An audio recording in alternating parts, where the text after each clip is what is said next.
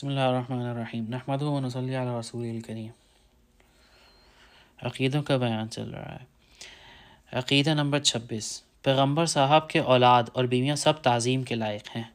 اور اولاد میں سب سے بڑا رتبہ حضرت فاطمہ رضی اللہ تعالیٰ عنہ کا ہے۔ اور بیویوں میں حضرت خدیجہ رضی اللہ تعالیٰ عنہ اور حضرت عائشہ رضی اللہ تعالیٰ عنہ کا۔ عقیدہ نمبر ستائیس۔ ایمان جب درست ہوتا ہے کہ اللہ اور رسول کو سب باتوں میں سچا سمجھے اور ان سب کو مان لے۔ اللہ اور رسول صلی اللہ علیہ وسلم کی کسی بات میں شک کرنا یا اس کے جھٹلانا یا اس میں عیب نکالنا یا اس کے ساتھ مذاق اڑانا، ان سب باتوں سے ایمان جاتا رہتا ہے۔ عقیدہ نمبر اٹھائیس۔ قرآن اور حدیث کے کھلے کھلے مطلب کو نہ ماننا اور اینچ پینچ کر کے اپنے مطلب بنانے کو معنی گھڑنا بد دینی کی بات ہے۔ عقیدہ نمبر انتیس۔ گناہ کو حلال سمجھنے سے ایمان جاتا رہتا ہے۔ عقیدہ نمبر تیس، گناہ چاہے جتنا بڑا ہو، جب تک اس کو برا سمجھ، سمجھتا رہے، ایمان نہیں جاتا، البتہ کمزور ہو جاتا ہے۔ عقیدہ نمبر اکتیس۔ اللہ تعالیٰ سے نڈر ہو جانا یا نا امید ہو جانا کفر ہے۔ نا امید ہو جانے کا مطلب یہ ہے کہ سمجھ لے کہ آخرت میں میری ہرگز کسی طرح بخشش نہ ہوگی۔ تو یہ کفر ہے۔ عقیدہ نمبر بتیس۔ کسی سے غیب کی باتیں پوچھنا اور اس کا یقین کر لینا کفر ہے۔ عقیدہ نمبر تینتیس، غیب کا حال سوائے اللہ تعالیٰ کے کوئی نہیں جانتا۔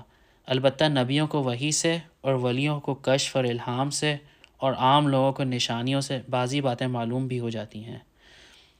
عقیدہ نمبر چونتیس، کسی کا نام لے کر کافر کہنا یا لانت کرنا بڑا گناہ ہے۔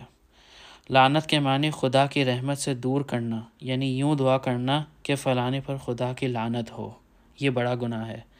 ہاں یوں کہہ سکتے ہیں کہ ظالموں پر لانت جھوٹوں پر لانت مگر جن کا نام لے کر اللہ اور رسول صلی اللہ علیہ وسلم نے لانت کی ہے یا ان کے کافر ہونے کی خبر دی ہے، ان کو کافر اور ملعون کہنا گناہ نہیں۔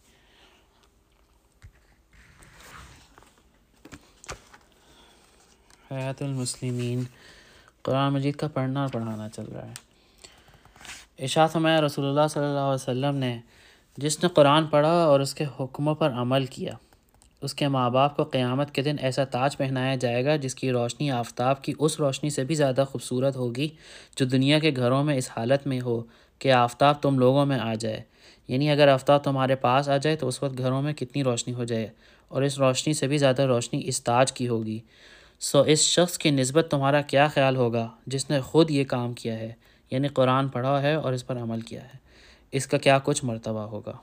فائدہ، اس حدیث میں اولاد کے قرآن پڑھنے کی کتنی بڑی فضیلت ہے۔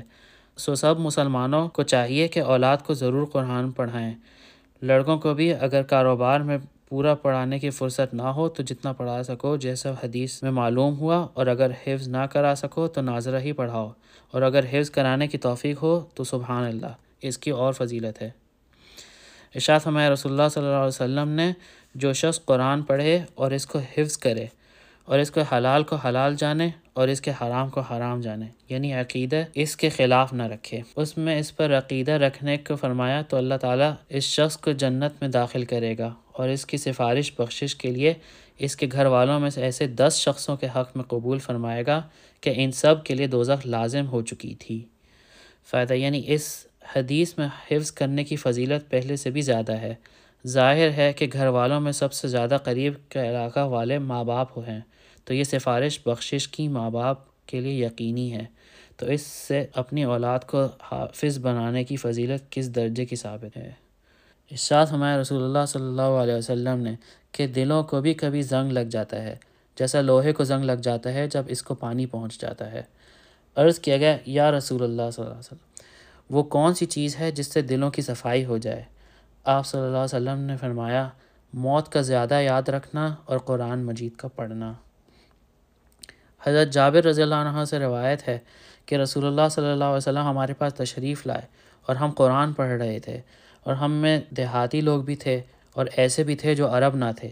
مطلب یہ کہ ایسے لوگ بھی تھے جو بہت اچھا قرآن نہ پڑھ سکتے تھے، کیونکہ دیہاتیوں کی تعلیم کم ہوتی ہے اور جو عرب نہیں، ان کی زبان عربی پڑھنے میں زیادہ صاف نہیں ہوتی۔ آپ نے فرمایا، پڑھتے رہو، سب خاصے ہیں۔ یعنی اگر بہت اچھا نہ پڑھ سکو تو دل رنجیدہ نہ کرو اور اچھا پڑھنے والے ان کو حقیر نہ سمجھیں۔ اللہ تعالیٰ دل کو دیکھتا ہے۔ فائدہ، اس سے معلوم ہوا کہ یہ خیال نہ کرے کہ تو ہماری زبان صاف نہیں یا ہماری عمر زیادہ ہو گئی، اب اچھا نہ پڑھا جائے تو ہم کو ثواب کیا ملے گا؟ یہ شاید گناہ ہو۔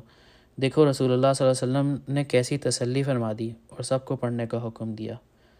یہ سب حدیث مشکات میں ہیں۔